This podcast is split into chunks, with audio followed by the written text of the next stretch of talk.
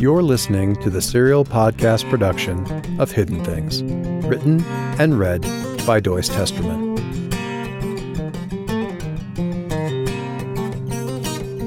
This is episode 5, brought to you by Kickstarter backer Chad Dam Harding.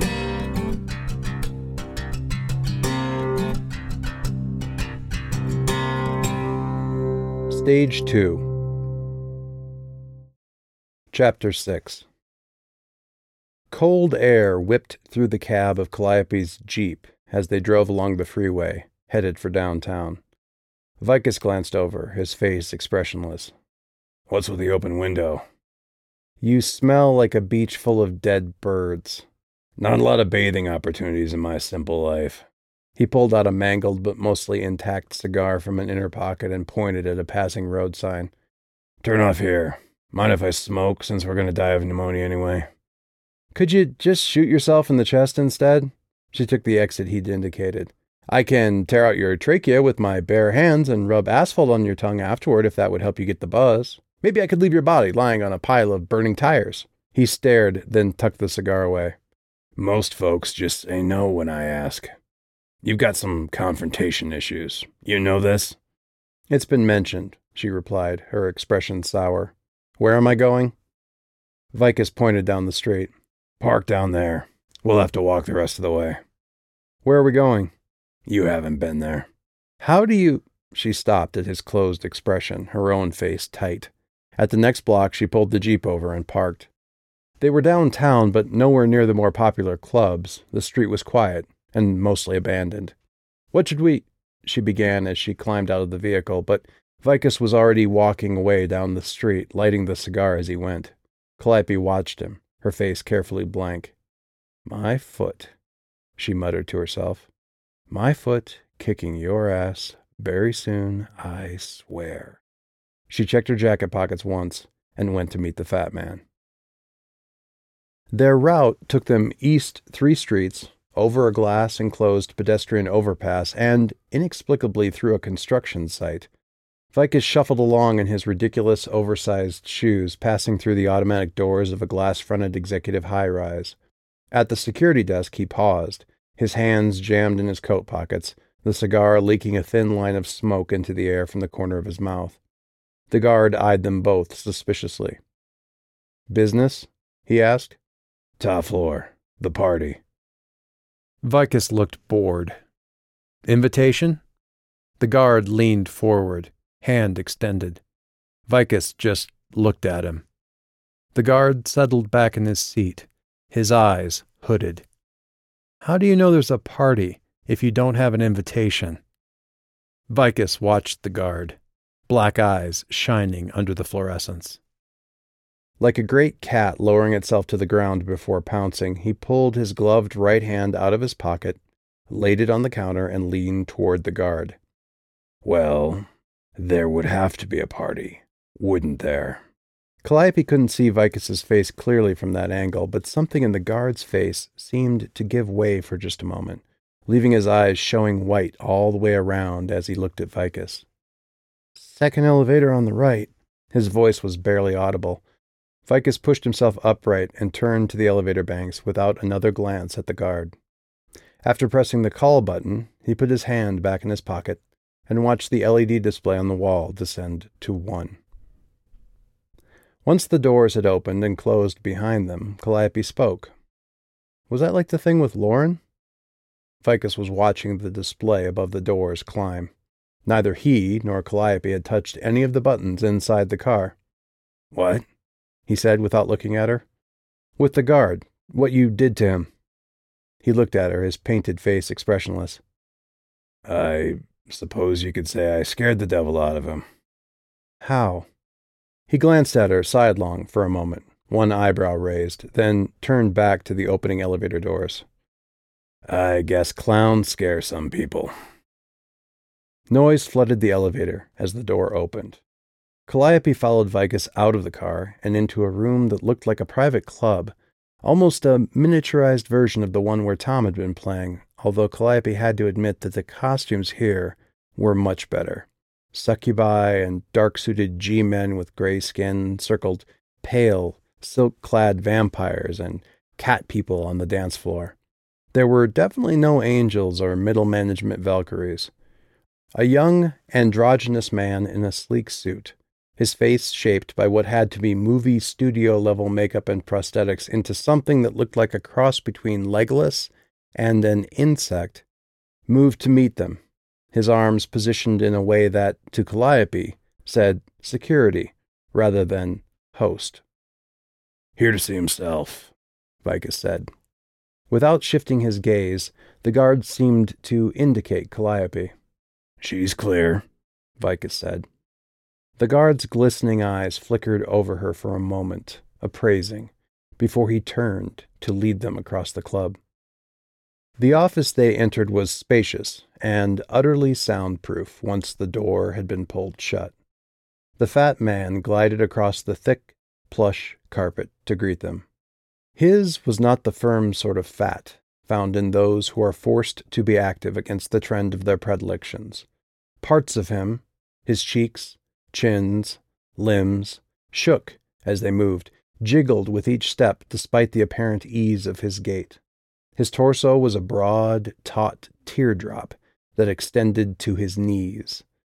His arms, also quivering, were flat, wide sacks that swung ineffectually at his sides in counterpoint to his movements. Puffed lips pouted beneath bright eyes that had been forced into a permanent squint by the flesh that pressed in from above and below. He was dressed in a garish oriental silk gown that only emphasized the rolling motions beneath. His black hair had been slicked back on his head and was, possibly, the only portion of his anatomy that didn't constantly move. Vicus, it's quite a surprise to see you. His voice, although cultured and calm, seemed to be coming from the throat of a man drowning in butter. He turned to Calliope. And you've brought a guest. Charmed, my dear. Quite charmed. His face seemed to be making an attempt at a smile as he extended a fleshy, pink starfish of a hand. Calliope left her hands in her pockets. Vicus's glance flickered back to her for a moment. He moved past their host and further into the room. You know her, Gluin. The hand seemed to falter, and, with it, the smile. Gluin's eyes flickered over Calliope. They were the only part of him that seemed to move quickly. I do? I think I would remember meeting such an. His lips twitched. Enchanting creature. He inclined his head to Calliope, giving himself three additional chins in the process. Vicus turned away from the windows that overlooked the city. I didn't say met. I said you know her. This is Joshua White's friend. His smile was confident and encouraging, if it wasn't examined too closely. He told her to come and see you. The fat man frowned, shaking his head and, by extension, the flesh of his neck and upper torso. Joshua White? That doesn't sound like one of my clients, I'm afraid. He gave Calliope another smothered smile. I'd love to help you, my dear, but my hands are tied. That'd be some rope. Calliope's voice and eyes were flat. Gluin's smile vanished beneath the sea of pulpy flesh. I'm sorry. Obviously. Calliope turned to Vicus. You said he'd heard something? I can't even see his ears. I'm leaving. The bulbous man's eyes narrowed to nothing but shadowed slits in his face. You question my ability to gather information? Calliope looked back at him as though she'd forgotten he was still there. Honestly, I'm surprised you're not on display somewhere, washing yourself with a rag on a stick.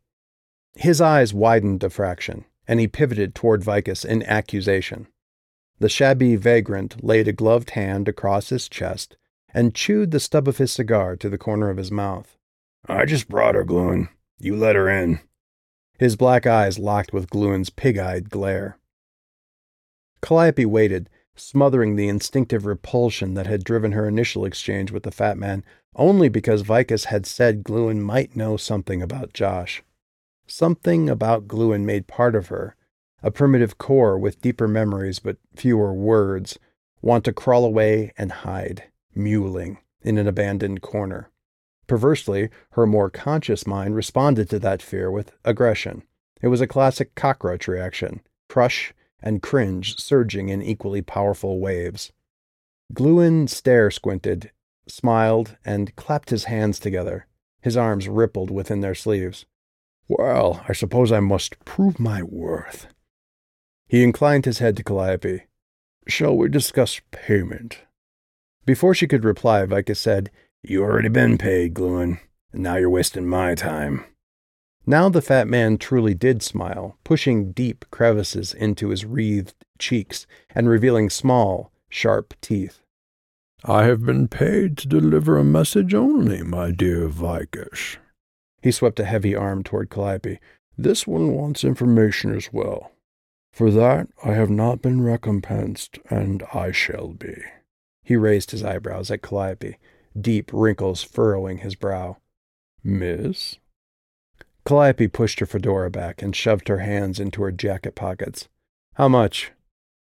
Gluin smiled without showing teeth. I require only an exchange of information, my dear. I don't know anything about what's going on. He shook his head. Nothing like that. I want you to tell me something about food. Calliope hesitated, sure that somehow, in the stillness of the office, she'd heard him wrong. Gluin turned away from her and moved smoothly back toward the center of the room. We are, all of us, tied to the idea of consumption. It is the heart and soul of everything we are, everything we do.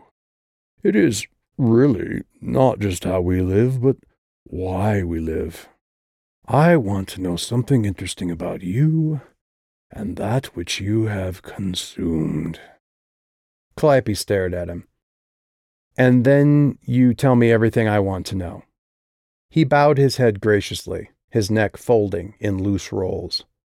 That's it? My needs are simple. He smiled. She looked at Vicus, who gave her no hints. I don't have any stories like that. Gluin shook his head again, even that small motion sending echoes throughout his body. Let's not be coy, my dear. In my experience, everyone has stories like that, as you say. She stared at his broad back as he stood at the window. I choked on a chicken bone once when I was a little kid.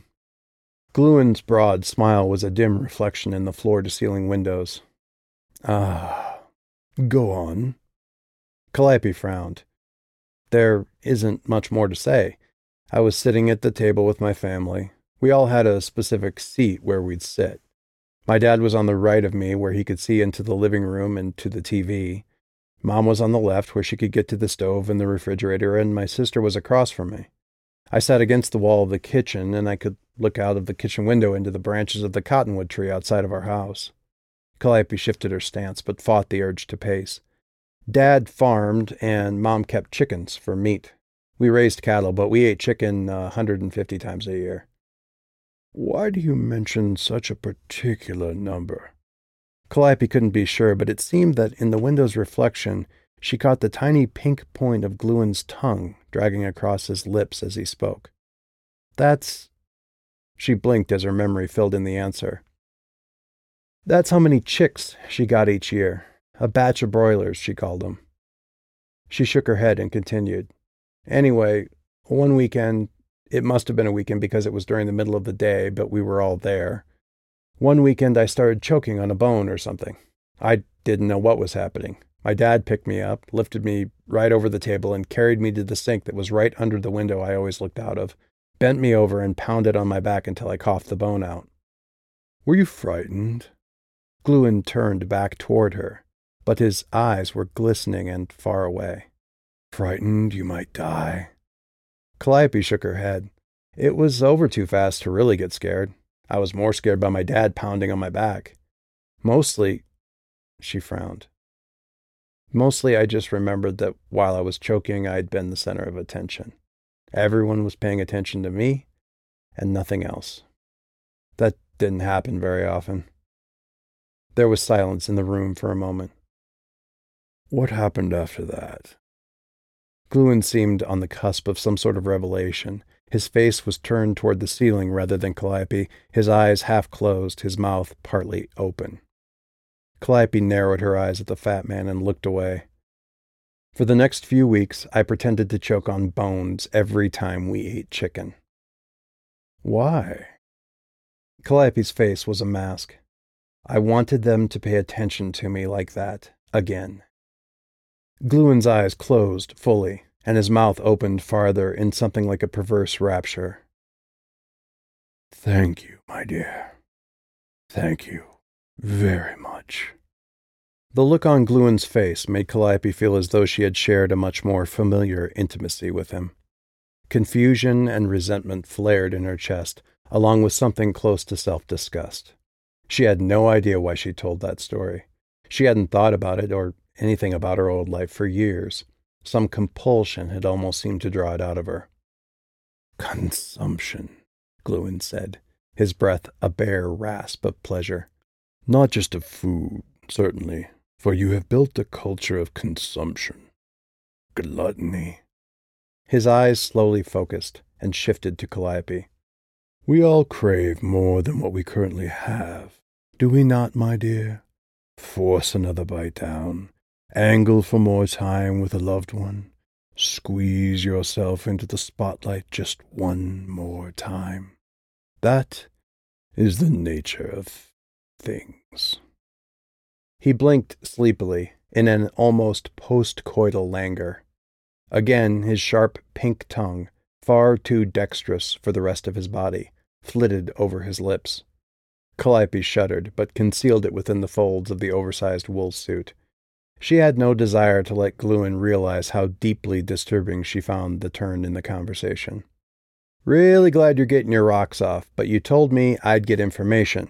The only thing I've found out so far is you're a creepy fuck. Gluin blinked away the last of his glassy eyed stare and turned away from Calliope.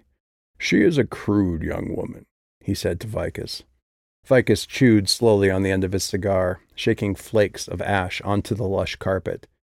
Pay some attention to who you're complaining to if you want any sympathy, fat man. Gluin scowled for a moment, his face an obese parody of a cherub. Indeed. He turned and moved toward his desk. Indeed.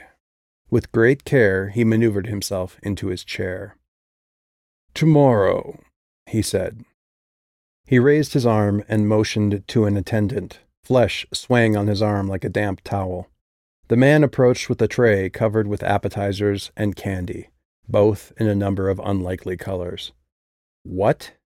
Calliope looked at Gluin, then the slim attendant, then turned back to the fat man. What the hell?